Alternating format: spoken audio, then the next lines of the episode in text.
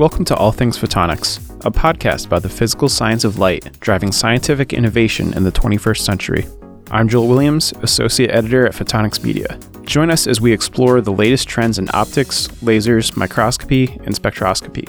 Each episode, you'll hear from leading voices from across the photonics landscape, brought to you by Photonics Media.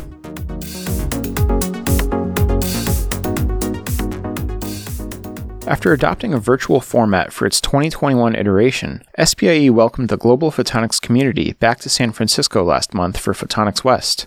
The resurgent six day showcase began with a BIOS symposium, which segued into hallmark events including the Prism Award ceremony, AR VR MR conference, and of course, the exhibition.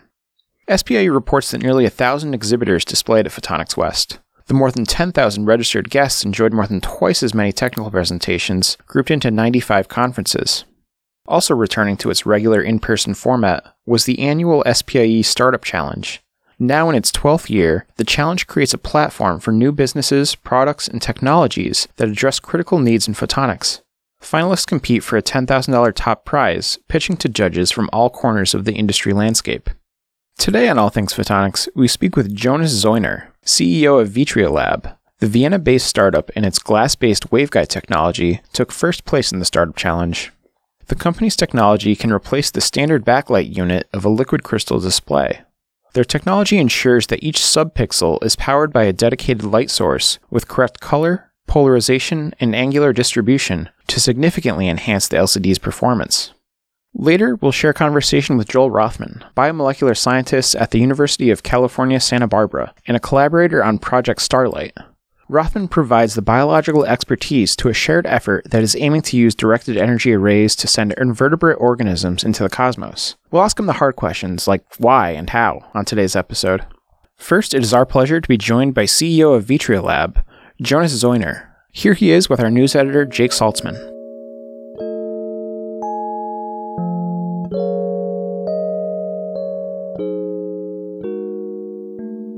So we're joined by Jonas Zeuner, who is CEO of VitreaLab. They are the winners of the $10,000 top prize, just back from SPIE Photonics West, 12th annual SPIE Startup Challenge. Their technology enables more power efficient displays. They use glass based waveguide optics to get there. Uh, Jonas, congratulations, first of all, on the uh, Startup Challenge victory. Can you describe VitreaLab's core technology and uh, what is it? How does it work? Yeah, sure. Um, thanks very much, Jake. So essentially, what we're able to do is uh, changing light control quite drastically in uh, in displays, and what this enables then later on is a fundamental change of what you can do with this this displays. And, and to give you an idea of what we're doing, so we take a, a standard piece of display glass and we modify it in our lab with lasers, and then later on, what this piece of glass is able to do is generate a very dense array of uh, red, green, blue laser beams. And this array can be so dense that it's actually on the on the spacing of the pixels in your smartphone or laptop device and so forth. And yeah and then you can just take this this kind of uh, standard display glass you, you use it to, together with a standard lcd but what you get is a, com- a, display with a completely different performance. A completely different performance in more fundamental optics terms in what we call like uh, attenuation or light control. But uh, for a consumer side uh, much high energy efficiency you can build fantastic 3d displays uh, you can make displays much brighter, all these kind of changes. This is all based essentially on this, this modification of the piece of glass that we're doing. And we're doing it uh, using something called direct laser writing. And essentially, um, what you do is you, you just move your glass piece under a femtosecond pulse laser. And this locally melts your glass microscopically small, like on the two, three micrometer size inside the glass. And then you can uh, just string it along. You create uh, these modification channels um, called light channels or waveguides, uh, however you want. They're much smaller, uh, thinner than a human piece of hair, roughly a factor 50 to 100 smaller than a human piece of hair. And yeah, you, you, you just create very large, very complex um, um, like channels and uh, channel arrays of distributing light coming, for example, from one red laser diodes to millions of red laser beams. So from one green laser diode to millions of green laser beams. So on the material side, right, liquid crystals are constantly evolving. That's a separate track. Um, liquid crystal displays are evolving. That technology on a separate track is is growing, um, but they do have a standard backlight unit, right? And what your technology does is it replaces and ultimately enhances the light properties of that unit. Is that fair to say? Yes, I mean, we, we, essentially what, just to be clear about what an LCD typically has, is it's just um, a rectangular big LED, conceptually in the very back, and then in front you have the liquid crystal. And liquid crystal is just millions of light shutters for red, green, and blue light, and then they essentially block selectively the light over the different pixels, and um, then you arrive at your image. Yeah, the main problem with that is extra- incredible wasteful. So you, you lose like 95% of the light that you actually create. And then if you look at your monitor, you have to realize an incredible bright light source in the back. And that's why energy uh, demands are so high. And we can just change this like light flow through the display by taking out the LED, putting in the chip, and then you have your much easier light flow through the display. It's conceptually around 90% instead of 5%. And this is happening at your lab. It is uh, Vienna based, you're Austrian based. You're back now in the lab. Uh, tell us a little bit about the lab, the facilities, and, and, some of the equipment that you have here on site. Yeah, indeed. So um, we are based in the south of Vienna. Um, we moved out of uh, university based labs um, one and a half years ago. We built our own clean room lab. We have now um, a fully fledged um, fabrication and characterization systems, um, getting more and more automated by the day because also we increase throughput of course, because as you can imagine, there are many different things that have to be tested. You, are not going to do like one fabrication, you have to do hundreds. And yeah, so we have now a team of eight researchers um, dedicated full time to, to pushing this technology ahead. And typically, we produce like one or two devices um, every day in our laser fabrication system. Then they're characterized. Um, the next day, the data is analyzed and we iterate uh, like this. So we make one improvement after the other fairly quickly we're talking about the, the winner of a startup challenge. It's a fairly new company, and this has all happened uh, in the midst of a global pandemic. Can you talk a little bit about what that's been like to, to form and then evolve so quickly? Well, uh, things like the supply chain, for example, are in a state of flux. Yes, that was uh, uh, quite difficult to say. So actually, we built our own lab in um, June, July 2020 and uh, yeah, it was not exactly fun trying to, to, to get all the components arrive in time because as a startup, you of course an intense time pressure.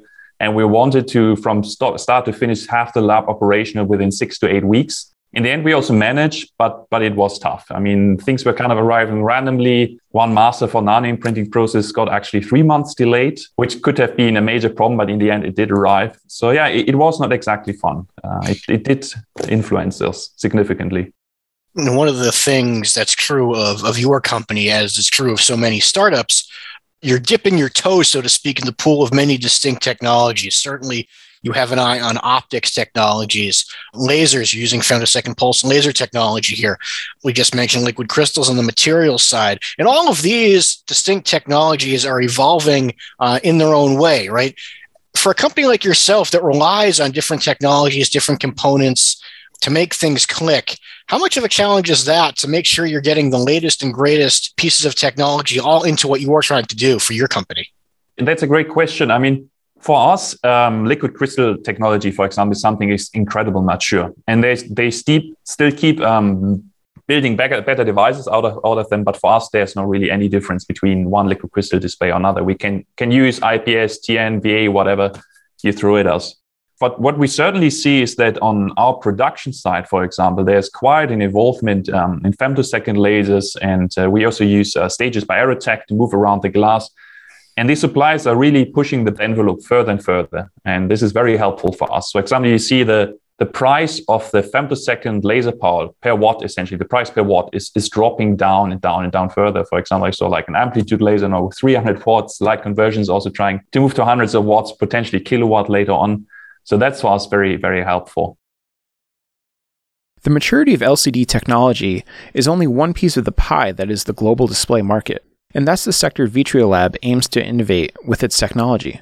Of course, there are other applications for precision illumination. Many of them are in the life sciences. Thin devices that can integrate a top down laser array support a wide range of applications given the structure of the light pattern. Yeah, I think any anything that needs kind of um, an area of light or pinpoints of laser beams for illumination, for uh, analysis, for um, for figuring out distances between elements. So we've been also approached by other companies than just the display sector, for example, doing uh, optical coherence tomography or doing, um, for example, microfluidics. In microfluidics, you're also going to have a lot of tiny uh, base light channels, and you want probably to illuminate them, to analyze them. And all these different things, uh, these, these kind of unique light control comes in because there are very few devices, if you think about it, which are thin, but can generate um, a laser array coming out of the top because typically everything is in plane. And so this kind of change of 90 degree of light pattern that you can generate uh, suddenly offers a whole new host of applications that you can find. And when you're starting a company, certainly the focus is just on starting the company. Did you have on your, uh, you know, was it in mind for you and your team that there were biophotonics applications to be engaged with here?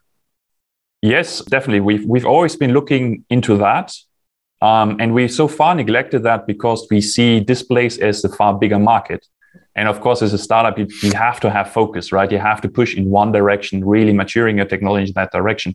But um, we're absolutely open for other ideas. Uh, we do small projects also on the side to see what comes out of there. And yeah, let's see what the future brings. Maybe in the end, we're going to go somewhere else than we, we planned at the beginning. It wouldn't be so unusual, right. right? No, it would not be so unusual. Let's talk about the startup environment. You were one of nine other startups participating in the finals of the SPIE Startup Challenge. I myself was unable to attend Photonics West. You were there. How was it? How was the environment? It's certainly a collaborative environment. Was it uh, everything you expected and more? Yeah, definitely. I mean, what was really great is um, I think the high level of like expertise and knowledge on, on all parts, like um, on the startups, obviously, which were very interesting and kind of had a very broad field from quantum computing down to um, like coherent manipulation of laser beams or simulation software. So you could get the full graphs of what is actually going on in the optics photonic uh, community there. But also from the side of the jury, right? They were quite diverse. You got feedback from investors, you got feedback from deep optics experts and I think it's one of the few places, uh, essentially on Earth, where, where you kind of bring together all, all these peoples um, from such a diverse photonics background, uh, and you can talk to them and get direct input. Yeah. You know, was that part of the experience? Were there a lot of these conversations? You know, not just startup companies. Any company is going to benefit from these uh, conversations, whether they're on the R and D side or the business investor side. Uh, was that part of the experience? And, and if it was, how important is that for a company such as your own? I think for us, it's it's tremendously important, and then in, independent even of the startup challenge, just just being there because we also had the booth. I, it was the first time we as VitreaLab went there, and we had actually no idea what to expect. So we were thinking maybe we we put our things there, and then maybe one person per day shows up and and like says, okay, that's neat, but fine. But in the end, uh, it was really engaging. So we're almost constantly people coming. Um, not just, just from the display industry saying this is cool technology. Could we maybe use this for that? Uh, could we maybe even use it in the camera system? Who knows? And that was really motivating. It really showed that we had something um, that could make sense in many different ways to people. And that makes us also very optimistic as a company that as we grow forward, there will be applications in various fields to bring this to the market. VitreaLab's success at Photonics West, culminating in its victory at the Startup Challenge, sets the company up for a host of new projects and collaborations.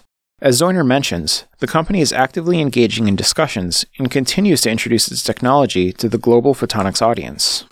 We asked Zeuner about the near term and longer term goals for VitreaLab now that all personnel are back from San Francisco with $10,000 in new prize money.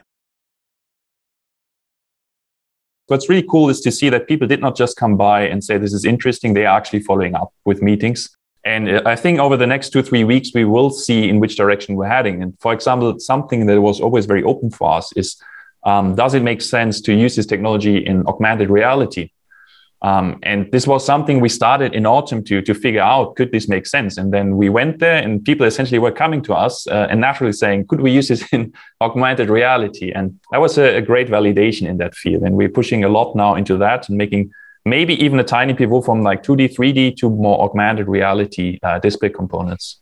No doubt, much to think about and much work to be done. Jonas, I want to thank you for joining us. Congratulations again, and best of luck moving forward with your technology and your business pursuits. Thank you very much. It's time for the Luminary Minute, a segment where Photonics Media looks back at a pivotal figure in the history of optical and photonic science. This episode will be taking a step into the 1600s to look at the contributions of Christian Huygens, a Dutch mathematician, physicist, astronomer, and inventor. Those disciplines intersected in his interest in optics, more specifically in telescopes. Huygens studied spherical lenses extensively and eventually began grinding his own lenses with help from his brother Constantine. In 1662, Huygens developed the first compound eyepiece, now called the Huygenian eyepiece. The device has two plano-convex lenses with the plane sides towards the eye separated by an air gap. Huygens is perhaps best known for his wave theory of light, which at the time was not widely accepted, particularly because longitudinal waves only have a single polarization which cannot explain the observed birefringence. The theory was later revived in the 1800s when Newton's corpuscular theory fell short of explaining certain phenomena. In 1821, Augustin Jean Fresnel was able to explain birefringence as a result of light being a transverse wave rather than a longitudinal wave as had been assumed during Huygens' time. The Huygens Fresnel principle was the prevailing theory used to advance physical optics until Maxwell's electromagnetic theory and the discovery of the photon.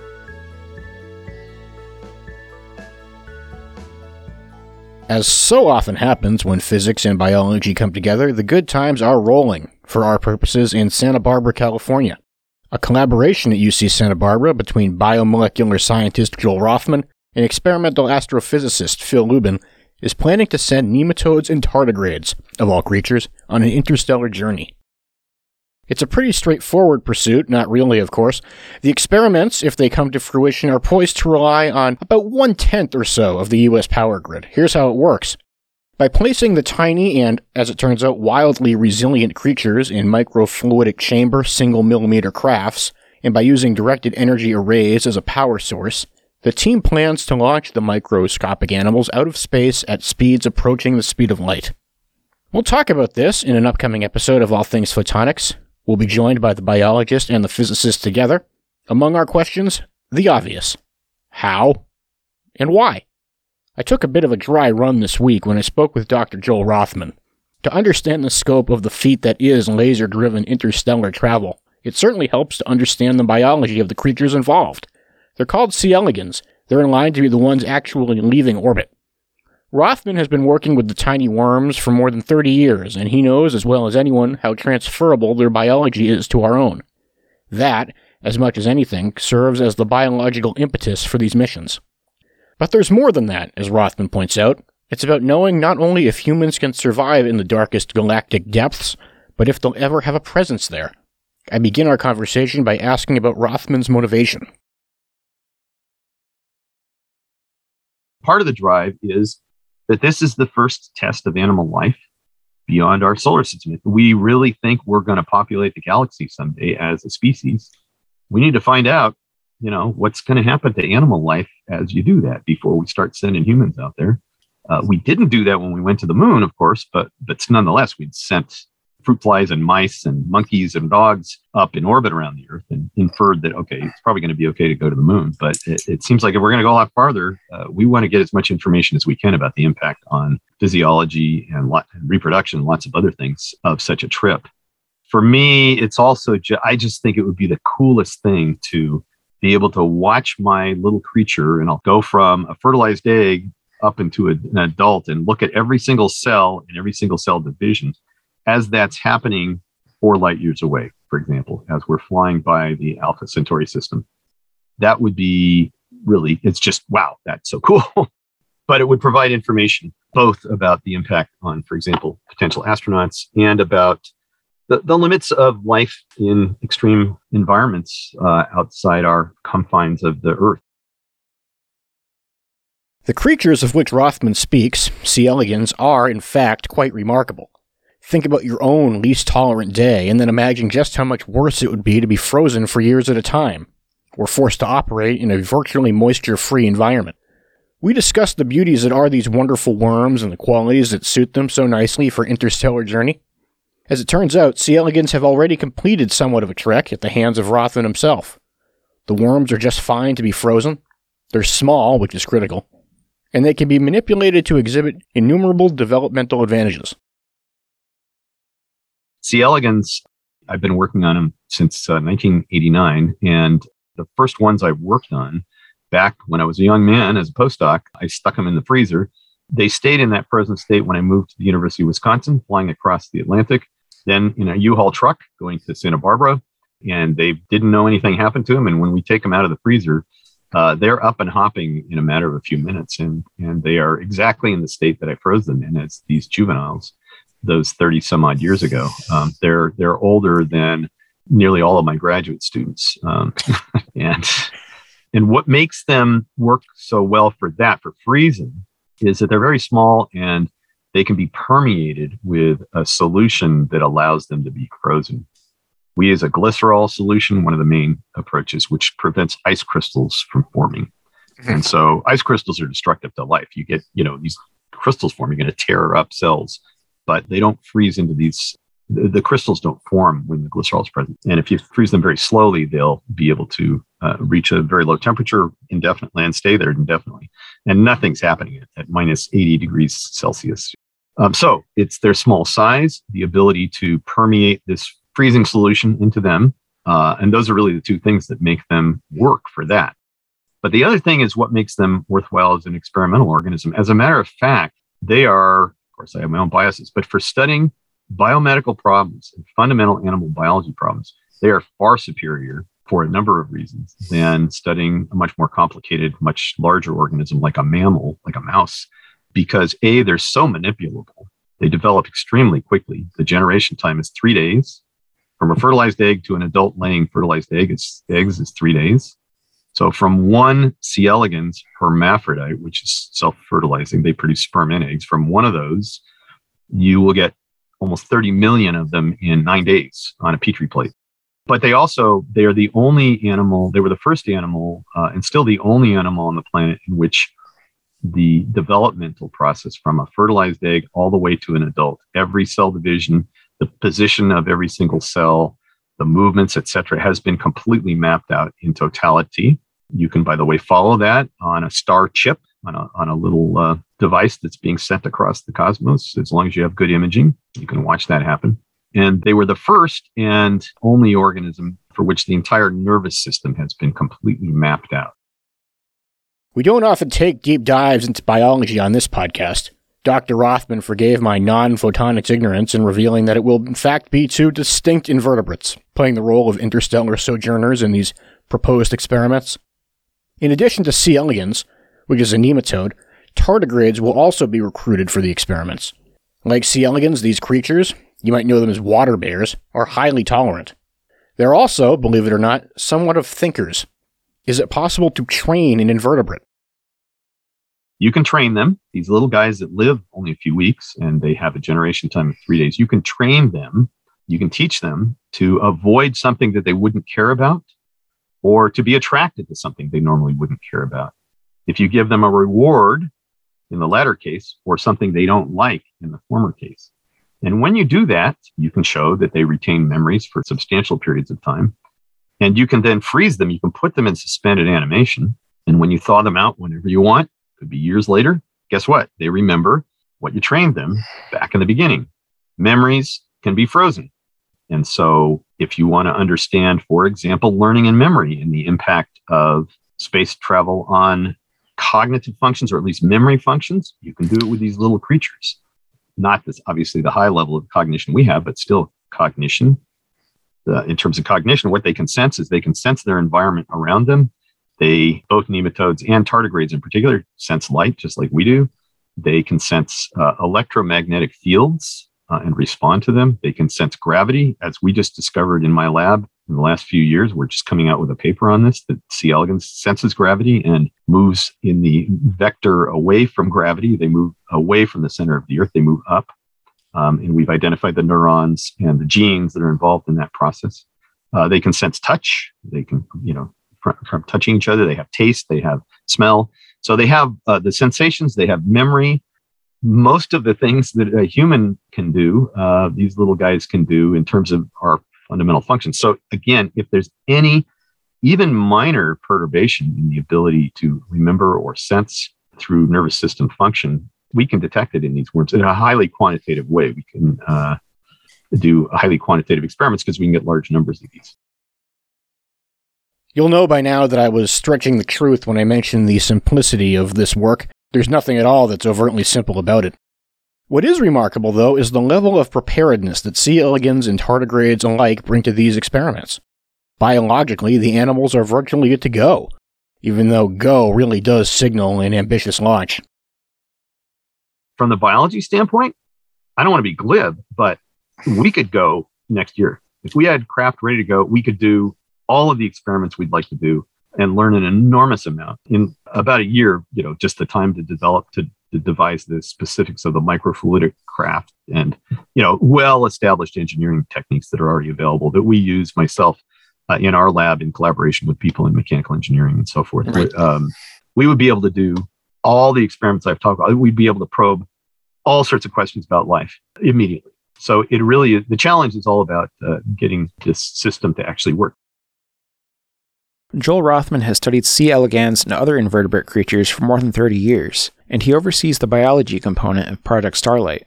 His joint endeavor with physicist Phil Lubin at UC Santa Barbara aims to send invertebrates into space via directed energy laser arrays. You'll hear our complete conversation with both members of the collaboration on the next episode of All Things Photonics, with a focus on the directed energy arrays that are poised, at least in theory, to send C. elegans and tardigrades into space.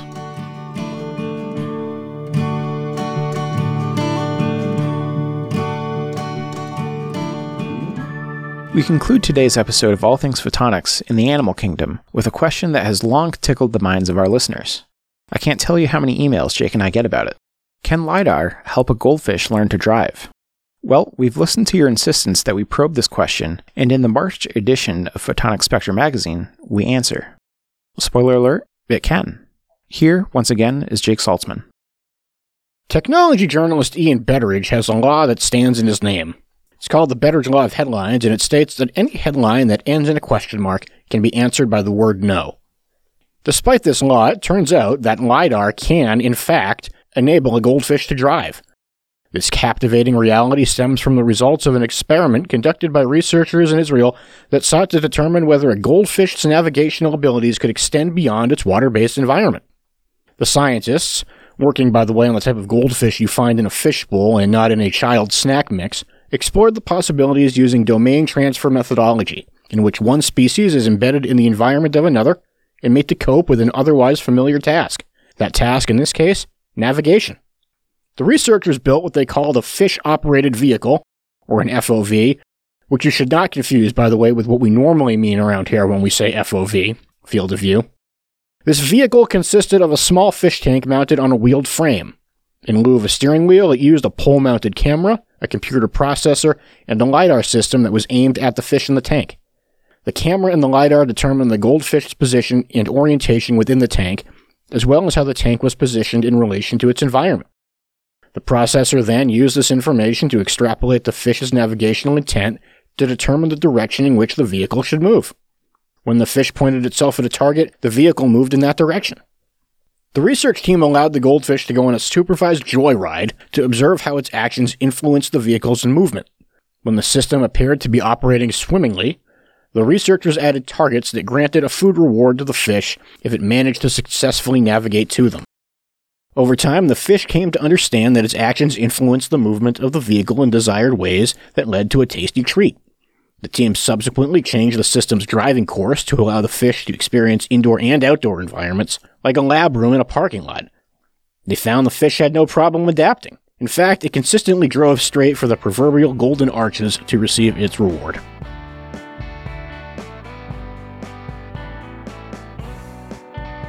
That concludes this week's episode of All Things Photonics.